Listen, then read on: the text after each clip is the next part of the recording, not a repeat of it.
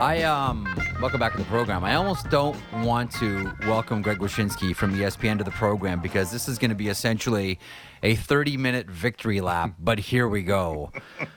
Congratulations, Greg. Your team is going to win the World Juniors. Now hold on. I over. I was un, I was under the impression that we were going to celebrate something else uh, off the top of the show. oh, we're gonna get to we're gonna get to Steve Staios as well. Don't worry how you. All about good. that. Well, okay. gonna but- but let's start with World Don't Juniors. worry. So I let me get it out of the way. Let me get it out of the way. Uh, first of all, welcome to the era of American hockey dominance. I was just talking to somebody earlier today about the fact that you and I, Yeah. when we did MVSW very early on in the show, we talked about the fact Yeah. that all the only thing standing in the way of the Americans to dominate hockey was the numbers game, was the idea of getting our best elite athletes to play hockey. And it still hasn't Yes. happened. I think most of our best elite athletes still play, you know, Uh, professional football and basketball. But It's that's that's change that's changing, man. it's that's changing. Well, well, what's changing, changing. is the number of elite American athletes there are now playing hockey, and and the fact that we can go toe to toe with the Canadians in like a best on best tournament with the Hughes brothers, Nick Tkachuks, and Auston Matthews and Jack Eichel. But you know, the thing that had to change wasn't necessarily the numbers game; it was the geography game, and. The, the, what we're seeing now is is the is the, the seeds that were planted in putting hockey teams in non-traditional markets blossoming into players Yep. like the Hugheses coming from Florida, like Auston Matthews coming from the desert in Arizona. Uh, you're starting to see all these kids come through the system now, and the talent level's been raised, and you're going to start seeing the Americans pump Here- the Canadians in these will. tournaments. the, it, it, it, which is which is why I think if you're a Canadian hockey fan, you should be discouraging the NHL from sending their athletes to the Olympics. There's no point. These are NHLers. These little Olympic gold medals are really meaningless. The Stanley Cup is the only thing that means anything. Greg Wyshynski. Uh, no, but you're right. And the the other thing about it too, and this isn't lost uh, on a lot of people in Canada as well. Um, a there's the the, the the the mass of athlete in America. There's the quality of athlete in America. There's a number of uh, that elite level athletes that are choosing hockey. Like I was making this point. Like if Auston Matthews wanted to play football, Auston Matthews is going to go play football, and would have been really good at it as well. He chose hockey. There's a lot of other U.S. born athletes that are choosing hockey first now, and where that is frightening is not only are you getting the elite from this country of 300 million people, but also there's an elite infrastructure for all of them, and there's elite mm-hmm. resources. Like I'm always stunned when because I've got two kids that play uh, that play rep hockey, travel hockey as you call it in the states, and whenever we go to tournaments in the United States, like I, I have like like I have like these immigrant fantasies about going to the United States where the streets are paved with gold and the, and like and the marble floors and all these arenas. Like this is I walk into these facilities and the arenas and I'm just like, wow! Like wa- was this what it was like when? You know Americans would come to to Canada and see like the the Canadian facilities and say like wow I wish we had that. Because right now like there's a whole lot of US infrastructure envy that's happening. So the money's there the talent is there the infrastructure is there. All of it is there for the United States. Like it's almost going to become at a certain point the expectation that America starts dusting the field on a consistent basis. It should. That's the way it's all trending. it. I love it. It's a it's a Neil Diamond song, except it's about a snack bar at a hockey youth hockey rink and how great it is. They're Coming to a um. So, But here, here, that's the- here's here's the, here's the thing about Please it. Here, here's the thing about it too. This is I know it's gonna this is great for you. I'm assisting in this victory lap, I know. but for the longest time, and I my Canadian friends don't like it when I say this, but they all know that it's true. For the longest time, Canadians um, really had a hard time understanding why other countries didn't love hockey the way that Canada did. Oh, this is the greatest sport in the world. How come they don't get it in the States? How come they don't get it in Sweden like we do, or Finland, or like wherever? Take your pick, choose your country. Most notably the United States, because they're our neighbors. And now the United States has paid attention, fall, completely fallen in love with the game, is producing elite level athletes on a consistent basis and is now at times the trend is very much going this direction better than Canada. And a lot of Canadians are upset about it. It's like, well, you can't have it both ways. You can't say like we have this wonderful thing and we want to export it to the world and then get upset when they have the nerve to be better than us at it. Hmm. But there is very much that vibe. It does very much you, exist. But that's okay because that's why this is going to be the best rivalry in hockey. Can you say the same thing you just said, but like slower and sexier? Now here's the thing. Um, Again, I am, I'm, feeling, I'm feeling a little under the weather, so my, my voice is going to drop an octave. I can call you later on tonight after I have some ZzzQuil. Please do. When you, That's when, you, when, you, when, you, when, you, when you snuggle when you, when you snuggle up, and I can say it all oh, sultry it and sickly, Greg. That's right. I want I want midnight soul Jeff Marek, but you're talking about U.S. hockey dominance over Canada. Now listen, the other thing that happened, obviously, in yeah. the World Junior Tournament, uh, the moment that Canada lost, one, they were eliminated, but more importantly, it's like in Cinderella when the clock strikes strikes midnight and the uh, yeah. the coach turns into a pumpkin again. The minute the Canadians are eliminated from World Juniors, the clock strikes strikes midnight, and poof, they're all just kids. They're all just kids again. Why oh, we putting so much pressure on that the poor the babies? The poor Canadian babies. They're just kids. I saw Mark Bethot mention the other day, Marek, that they had to give up Christmas for the tournament. They had to give up Christmas for the tournament, Jeff. That's why they couldn't handle it. Their brains were all scrambled. They had to give up Christmas. They're just children. First of all, first of all, first of all, every kid plays hockey tournaments at Christmas in this country. I'm sure it's the same way in the United States. when you're a, when you're a, hockey family uh, in Canada, specifically at the AAA level, uh, Christmas is hockey tournaments. So that's not that's that that's that's nothing new. That one that one doesn't with me. I I, I can't do that one. As as parents of uh, as a parent of kids that play high level hockey, I can't I can't do with that because they do like you just surrender your Christmases like they don't exist. It's time for tournaments. Uh, anyhow, but that, but that's a but that's a long-standing tradition. You know, when they lose, it's, it's like, oh, think about them, protect them. But building them on so the way up, it's like you build stupid. them up as if they're super, they're superstars. And uh, look, never, you and I have had this discussion just, before. You know what? The, you know you never, know what this is. You know what this is. What? This what is, is a development tournament. This is a development tournament. This is like the Ivan Hlinka Wayne Gretzky. This is like the U18. This is like the U7. This is like all these development tournaments. These are tournaments that were designed mainly for scouts. That's what these tournaments are for. Somehow, along the way, we've turned this into an audit on our national identity and one of mm-hmm. our two national sports. Right. It's and I, I say I, I say everyone just calm down. These are tournaments for scouts. We want to wrap ourselves in a, a, a, Canadian flag and pour maple syrup all over ourselves around Christmas time, around these kids. These are tournaments for scouts. That's so we'll add we'll add we'll add these are tournaments to scouts to the defense mechanism that is everything that's said when the Canadians get eliminated. Keeping in mind that when they win, it's a moment to underscore Canadian exceptionalism in the sport. When they lose, it becomes one of a few things. We'll add it's a, it's a tournament for yeah. scouts to the list that includes uh, all of our best players are currently in the NHL that would be eligible to play in the tournament. That's a, t- a tried and true excuse. Uh, there's also uh, we are the scrappy true. underdogs, and therefore, if we do not win the tournament, it was to be expected we wouldn't win. I saw the Hockey News put out an article that said the Canadians weren't even expected to win the tournament, so how could we be upset about them losing in the quarterfinals? And then, you know, the last one, of course, being and the most popular one being, they're just children. We cannot criticize the children. Well, here I am talking to one of my great American friends about sports propaganda. I find that endlessly ironic. Well, again, like we, I've said for years, you know, maybe as we get better at World Juniors and start yeah. winning this thing on the reg, it will mean more. We've yeah. always been in this now, unique position as Americans to celebrate the victories, yeah. but not get crushed by the defeats. Like we are never going to have a national symposium on the quality of our we goaltending shouldn't. if we I, lose in World Juniors. I'll tell you what, you guys do, but you won't this time because you lost we, on a bad bounce, which is the only reason you won't have the symposium. Is because it wasn't necessarily the goalie's fault.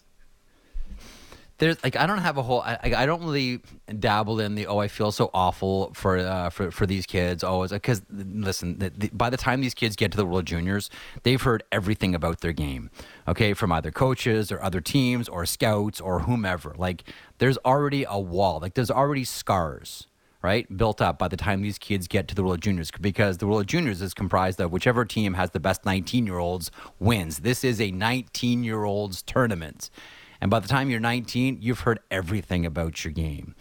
But mm-hmm. there's one moment, and it has nothing to do with the player. There is one moment, and I've always gone out of my way to make this point, Wysh, where I'm like, oh, geez, my heart just, oh, just exploded. And that is um, when at the end of the game, they did the cutaway to Mathis Rousseau's family and his mom specifically. And mm. I've always felt there is a special place in heaven for goalie moms. And mm. nobody, nobody, maybe this is like, uh, I'm going to need you to play like, like, like shrink for me here for a second. So I was a goalie growing up. Okay. I was a goaltender growing up. Did I, did, hold on. Did I know yeah. that? Did I know so, that about you? That you were a goalie growing up? Wow. Oh yeah, you must have. Yeah, I was a goaltender. Yeah, and then when I didn't get drafted in the OHL, I did what all responsible athletes did. I quit. So, um, so and so I was a goalie growing up, and I never understood what my parents went through when I was a goaltender and how they you live and die on every save or every goal. Specifically, mom. Now, my mom passed away when I was 16 years old, so I never got a chance to understand what she went through or kind of say, "Hey, mom, thanks for hanging in there all those years." And maybe that's why I have this like incredible soft spot for goalie moms. So all the goalie moms listening or watching right now, bless all of you because nobody, nobody, like nobody goes through the ups and downs of a game quite like a goalie mom. That was the only moment, Greg, where I was like, "Oh, okay."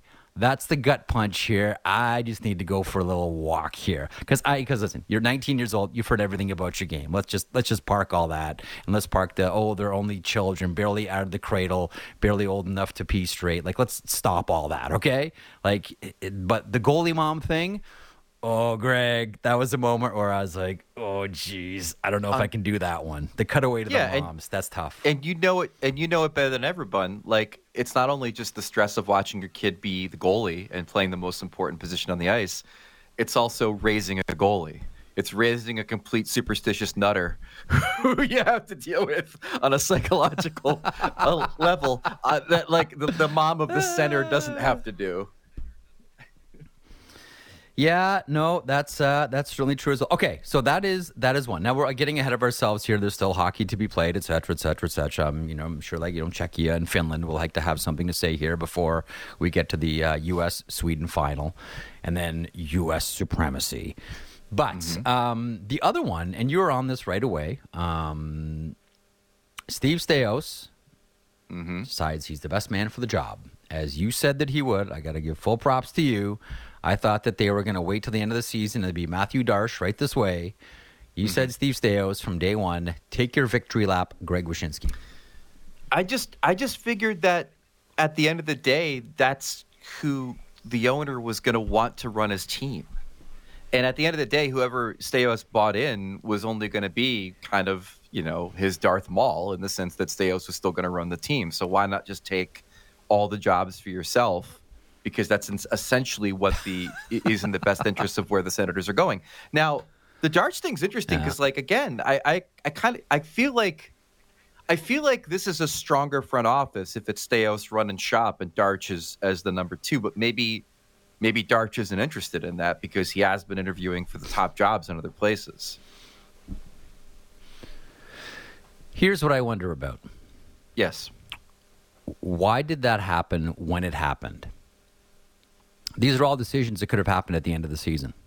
Correct. Yeah, I was wondering the same thing. The timing on it doesn't add up. So the timing, well, I, th- I think the timing of it does add up if we are to assume that they have business they need to take care of. And the trade deadline, like that's our next sort of destination here after All Star, right? Is trade deadline. Mm-hmm. Mm-hmm. And I think that, you know, Ottawa, like by the time you get to January, you know what's under the hood you know what your team is, you know who the players are, you know where they're headed. There are some teams that are like, eh, maybe they'll get in, maybe they won't. We're not so sure. Eh, maybe we're gonna, you know, kick the can down the road here a little bit. But a lot of teams pretty much know what they have, and who mm-hmm. they are and where they're going. And Ottawa is one of those teams, which leads me to believe that by naming Steve Staios general manager and bringing in Dave Poulin and uh, bumping up Ryan Bowness, who I'm sure somewhere down the road, maybe sooner than later will be the general manager of the Ottawa Senators when he is ready. And Steve Staios will still, you know, uh, uh, retain the senior position with the Ottawa Senators mm-hmm. organization. It mm-hmm. doesn't not feel to you like they've made up their minds, they know what they have to do, and now it's time to roll up the sleeves and do it. And in order to do so, they need some cement to harden here first around some titles. Maybe. I mean, I, again, I, I, still think at the end of the day, it's Michael Andlauer handing, having handed the keys to Steve Staios back in September of last year, and knowing mm-hmm. that he's going to be the one running shop. It's not as if, like, if he was still interim GM, you know, someone else calls the Senators to make a trade, and they're like, "Oh my God, who do I talk to?" No, you, give, you talk to Steve Staios. I mean, like, he's going to be the guy you talk to, even when there's a bunch of other guys working in the organization with him. But I do think that it does allow you to build out the cabinet a little bit, allow you to understand better the power structure of the team going forward. Um, mm-hmm. And ultimately, again, like the the thing is very much the idea that you've you've chosen who you want to rebuild this team or or, or, or, or turn this team into a winner, and it's Steve Staios. And it doesn't matter who's working underneath him and whatever tasks they're going to have. It's his team. Now, I do find it interesting that you bring up the Bowness thing because when I I, I agree, like I, it feels very much like we are giving you a, a more important title. We want to keep you around. This will eventually be your gig yes. when you're ready. But it yes. does yes. remind you of all of those other times that we've seen the scenario play out around the league where the number two doesn't always get to be the number one. It has played out that way in places like Colorado, for example. Uh, it has played out in places yep. like like that in New York, for example, with the Rangers and Chris Drury. But I always think mm-hmm. about anointed ones when I think about like the Pittsburgh Penguins and how we had a tree of of managers come from that organization because they were all not getting the gig that Jim Rutherford refused to give up. right? And and so that I always think about that as the exception to the rule, I guess, of yeah, we all like. There was a yeah. time when everyone assumed Jason Botterill was going to be the GM there, or assumed that Bill Guerin was going to be the GM there. Like one of the two was going to get it. Yep. And then both had to leave. Yep. Yep. That um that is very much a thing. Uh, you know where no one has thought that anyone underneath them was going to get the job. Where? Oh, come on, Greg. This is right in front of your face. What, One of your best impressions. well, with Lou and, and, and the island, Lou and the yeah, island, well, uh, Lou at the no, always, as well. they always assumed that one guy was going to get the job, which was the guy named Lamoriello, who, who sprung from Lou's loins. It's the only other guy that thought was ever going to get the junior, job. Yeah. Yeah, exactly. Um, exactly. Okay, so those are the two victory laps for you. Um, what else is burning on your mind today? We saw Crosby well, and Ovechkin again last night. If you want to take a whack at that pinata, no, no, no. talking wanna, back since 2005. I want to ask you about because you were the so you were the one who first reported on the um, Hartman situation with with Perfetti about the, the the live mic, the hot mic, and correct. It yeah. makes total it, it makes total sense. I mean, like there has to be some yeah, just just so all of our listeners and viewers know, like yeah, please. So here here's what Greg's talking about. So the NHL Players Association uh, were asked by the NHL if their players would wear mics. This is coming out of the 0405 lockout. This is a way, you know, promote the game, get more behind the scenes. This was the era of, you know, we're going to do these HBO 24/7, look behind the look look behind the curtain at what's, you know, the, what's behind a hockey team. And one of the things the NHL wanted was players to wear mics. So we can hear guys go, pucks in deep, hey, hit him hard, forecheck, forecheck, oh, back check, heads up, oh, watch a high slot, F1, F1, F1. All those types of exciting things. And the Players Association had some trepidation about it. Um, but the agreement that they reached with the NHL was the players will agree to wear mics as long as nothing they say can be used against that player when it comes to discipline. Now, the th- Mm-hmm. before you go any further on that, the uh, the theory behind that is there's a lot of things that players say to one another that they don't necessarily mean on the ice. Yet Right. when it is isolated in front of, you know, whoever the head of the Department of Player Safety is at that time, it can make it look like it's premeditated. Where if you're close enough to the ice surface, you hear players threatening each other all the time. Not to let Ryan Hartman off easy on this one. eh, It's a pretty good smack in the face to someone that's had, you know, issues about his melon uh, before, but that's that's the Yeah. background on that Winnipeg, Minnesota situation. Right. You don't you don't want it to be a situation where you know the Department of Player Safety suspends Milan Lucic for threatening to eat the children of the Montreal Canadiens in the handshake line. like you don't want that to happen. But here's the I, I I complete here, here's a, the first thing I thought about when you when you mentioned that agreement is Yeah. uh, people probably don't understand how much you don't hear. Like on top of there being Oh, controls in place for the players to be protected from having their words used against them in disciplinary hearings, like you there's a reason you don't get to hear what happens between the benches or within the two penalty boxes. Uh, I, I don't Oh, yeah. know if you guys know this, but the teams have final cut on those 24-7 shows that we all loved i know They for sure a do. fact They that sure there are do. things that were said on the ice in those shows that were removed from the shows hours before they aired going back to the hbo days Yep. so like already there are controls in place on on what the live mics can can tell us. In this case, I found it to be really interesting because it was another example in my mind of the NHLPA having to serve all of its players, even if its players are in the wrong and do illegal things. Um, because i in this case, it's protecting everybody's speech from being used against them, even if the speech is, I am going to hit you in the face as a retaliatory move. and and that's something that maybe you'd like to have on the record if you're Perfetti or somebody who gets injured in a situation like that. But you can't do it. And and so it's they're all agreeing on it, much like they're all agreeing on we're going to cap fines at a certain amount of money, you know, in case maybe it's you one day who does something bad and wouldn't you want it to just be capped But- at like 5k like it's the same sort of thing they've got to serve all the different masters Same thing. one thing I found really interesting, Yeah. though, Marek, in, in, in researching this for a little bit over the last 24 hours. Now, let, let's say clearly the Department of Player Safety does not feel that what Hartman did is worth a suspension. It's, it's, a, it's a knock to the head, it's a nasty play. They, they didn't think it's Yeah. suspendable.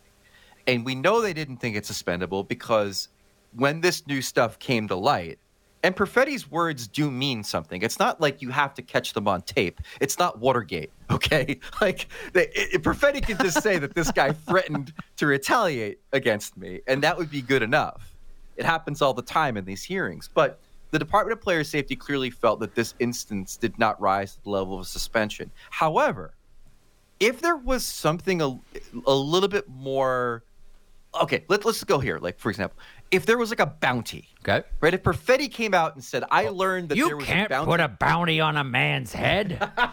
you can't do what if that. it was something like that well i learned marek that even Yeah. if the department of player safety had fined hartman they could go back and suspend him like there is a to, to, to paraphrase lebowski a new stuff that comes to light provision where you can find a guy then suspend a guy it's not as if you find the guy and then you wipe your hands of it case closed we solved the mystery if if the Perfetti thing Yeah. did come ri- rise to the level of we think this guy did something really heinous uh, and called a shot and, and, and was trying to intentionally injure somebody as a eye for an eye situation, Mhm. like they could have gone back and suspended him. But ultimately, they didn't Yeah. feel like the play warranted a suspension. The the interesting thing about this too, and you know, the the example that I'll raise is uh, Marty McSorley told me this uh, going back to the '93 playoffs when he was with the Los Angeles Kings. So. Uh, I remember we were. It was when I used to work with Marty, and we were out for dinner one day after a show, and I asked him about the uh, the elbow to Doug Gilmour coming over the blue line, and then the Wendell Clark Marty McSorley fight. And I, I said like, you know, that was like an elbow you threw from the cellar to Gilmour, and it, it's one of the worst elbows you know that that we've ever seen.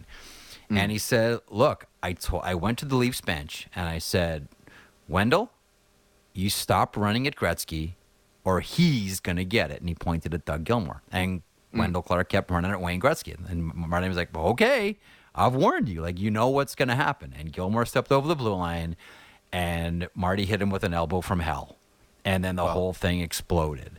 We know that these things have happened. We've had Yeah. players tell us that, you know what, this is the way you do it, this is the way you handle it on the ice. This is players protecting one another. You know, if someone fouls your superstar, don't go after that guy, go after their superstar. I mean, listen, Brett Hull would talk about this all the time. Like, you know, will you, st- we like, would tell them, like, will you stop going at their star player because I'm going to get it? We've all known this. Like the funniest thing that maybe not funniest, but the one of the most interesting things that I found surrounding the entire Hartman Perfetti thing is, is how everybody pretended like this never happens before. Oh, this hasn't always been part of the game. It's been part of the game since water froze and we dropped a you know frozen cow patty on it. Like Yeah. this has been part of hockey forever. Like this idea that aha, now finally we've caught someone threatening someone else. What? Well, excuse me? Like did you not find that I don't know, even to be polite, a little bit weird? So how do you feel about Per- Perfetti talking about it? I'm fine with it. He can say There's- that. you don't think there's a little bit of, part of, of listen. This of the this whole of- this- you don't hold on. You don't you don't think there's a little bit of the of the magician talking about the trick aspect of him coming out and saying, "Well, this was said." Nah. Nah, you know what? th- You know what? th- This season, more than any other season that I can recall, is like a telenovela. Like this is like the biggest soap opera every single day in this league. Does it not feel this way to you?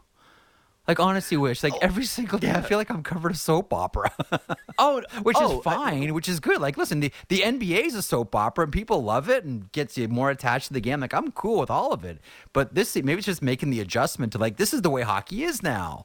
I'm cool with it. It's great. It gets people more attached to the product. It provides new storylines and new uh, entry points of intrigue. I love all of that for it, but I just wasn't prepared for it. I wasn't ready to cover hockey like this on a day to day basis. So when you hear Perfetti say that, I kind of just go, oh, yeah, just put it over there. Just another day in the NHL.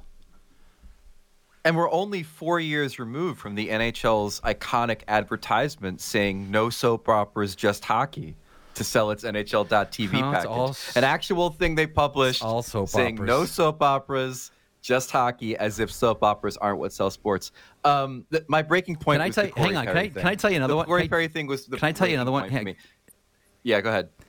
Can I tell you one, one more thing about, about just uh, another great example? It's a sort of shot at Toronto radio here in a little bit. When I used to work at a station called Mojo Radio, which was promoted as like the big guy I remember Mojo station. Radio, yeah. When the state, Yeah. when yeah, remember Mojo? So the station launched. They had all these billboards all over the city, and there was a picture of a figure skater, and over top of it on, on this billboard it said "Not a guy topic." You know what the oh first year of the entire station revolved around? Salé and Pelletier and how they these two Canadian figure skaters got robbed of a gold medal. And I would sit there and go like, we got a billboard saying we're not talking about figure skating. And all you guys want to do is talk about just Jamie Salé and Pelletier just- getting I robbed just of love a it. gold medal. Not a guy. Not a guy topic. Not a guy topic. Check check the ratings for the gold medal final in the Olympics for women's figure skating and the ratings for the Stanley Cup final I know. season. And tell me what's not a guy topic. Uh, the Corey Perry thing is what broke me. The, the thing you just said, your exasperation about all of the telenovela-ness of this season, that that was the moment when that story broke. The Perry stuff and the the, the social media innuendo stuff came out that was the moment where I just looked at it. I'm like, you've got to be kidding me. I'm like, every single week. I, I said, this must be what it's like to be an NBA writer. Like, it's like, it's like on top of all Yeah. the on the court stuff, you've got all this other stuff going on Yeah. in the background at all times. Yep. But here's the thing, though. I know it may feel like we may get exasperated by it. I guess we just made this point too. But I think at the end of it, like, listen, you're a pro wrestling guy. You know that this attaches you to your product more. Of course it does. This this it, this extends your life as a fan. It completely does. As long as, but one thing has to happen. One thing has to happen for all of it to work. And you know what that one thing is? What's that? People have to embrace being a villain.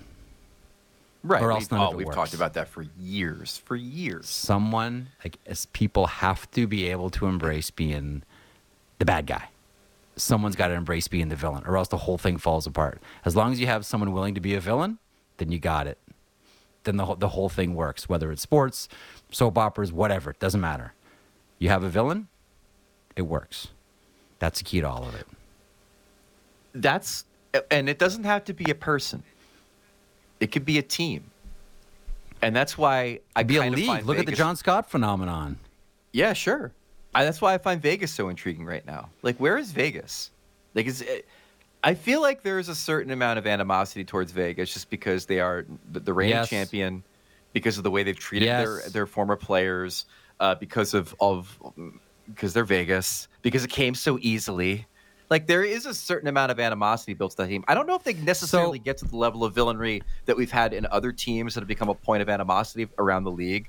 But Vegas is the closest thing maybe to a team that people loathe.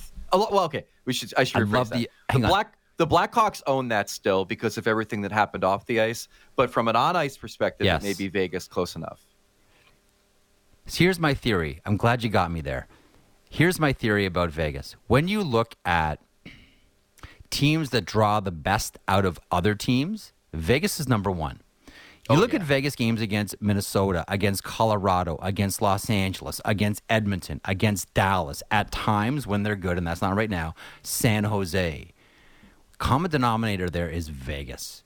Generally, by the end of the year, if you measure up, like, okay, what were the best games of the year? A lot of them are Vegas. And that is because I believe there is no team that is as despised, and I say that as a compliment, as a compliment, as the Vegas Golden Knights. So they bring out the best in Minnesota, the best hmm. in Edmonton, the best in Colorado, the best in Dallas, the best in Los Angeles. That's why those Vegas games are so good. Remember that Colorado Vegas game in preseason? That we were hmm. like, is this game seven Stanley Cup final? Like, did I was I asleep that long? Like, is this June? Like that game was incredible. It's a preseason game, and you felt like this is like for all the marbles, and everyone knew like this was the last game they were ever going to play. I think it's because there is no team, again, a compliment as despised as Vegas. They bring out the best because no one wants to get, concede an inch to the Vegas Golden Knights, which makes their success that much more remarkable. There's three. There's three teams that I think are the the best accelerants in the league right now. To that end, Vegas is one of them. Okay. Uh, Boston's another, Yep. just by by being Boston and and and being as good as they've been. And then the ultimate one Hmm. is always Toronto. Like, ev I- love watching the Leafs are the Cowboys. Like the Leafs are the no matter what they are doing, Yeah. or where they are in the standings, or who their goalie is. Like every time you sit down to watch a Leafs game that's not against their usual collection of opponents, it's fantastic to watch Yeah. because it means so much to those guys on the other team from Ontario or from other parts of That's Canada that resent the Leafs to beat that team. It's always so entertaining. It's the same thing as you put the Cowboys on the road against any team, whether it's the Bills or whoever outside of their division. It's always must watch because it means so much. You know Stephen A. Smith's going to talk about you the next morning because you're playing the Cowboys. And it's the same thing as the Leafs. So, uh, does that man then mean, by extension, we'll end on this one because I want to attribute something to you on this. I would like a lovely quote. Are you calling the Maple Leafs Canada's team then? They are Canada's team. Uh, They're, they're Canada's team for the simple fact that, that they are the say that again. Hang on. Say, say that. I will say say that again, and then give it an audio signature. Give it an audio signature as well. What is an audio signature? I'm not. I'm a podcaster for God's sake. I'm Greg Wyshynski. I'm Greg Wyshynski. Uh, I'm I'm Greg Wyshynski, and the Toronto Maple Leafs are Canada's team. But you understand why? Because they're the team that people in Canada care the most about. Like say what like the Canucks the Canucks inspire certain emotions and Connor inspires certain emotions and Montreal when they're relevant certainly inspires certain emotions. But Toronto inspires the most emotions. And I've often said, imagine if there's an Edmonton Toronto fi- final, what those poor bastards in Calgary are going to do. Like, what are they going to do? They can't root for Connor, but they certainly can't root for the Leafs. So what happens then? That's why they're Canada's team. That's a conflict. All right. Uh, on that, we got to go. Um, Toronto, uh, you're a nice bunch of teams. Uh, Greg, you're a great bunch of guys. Uh, always love being with you. Um, best of luck, health, and happiness to your family in 2024. And we'll talk again in seven days, my friend. Thank you, sir. Thanks, everybody.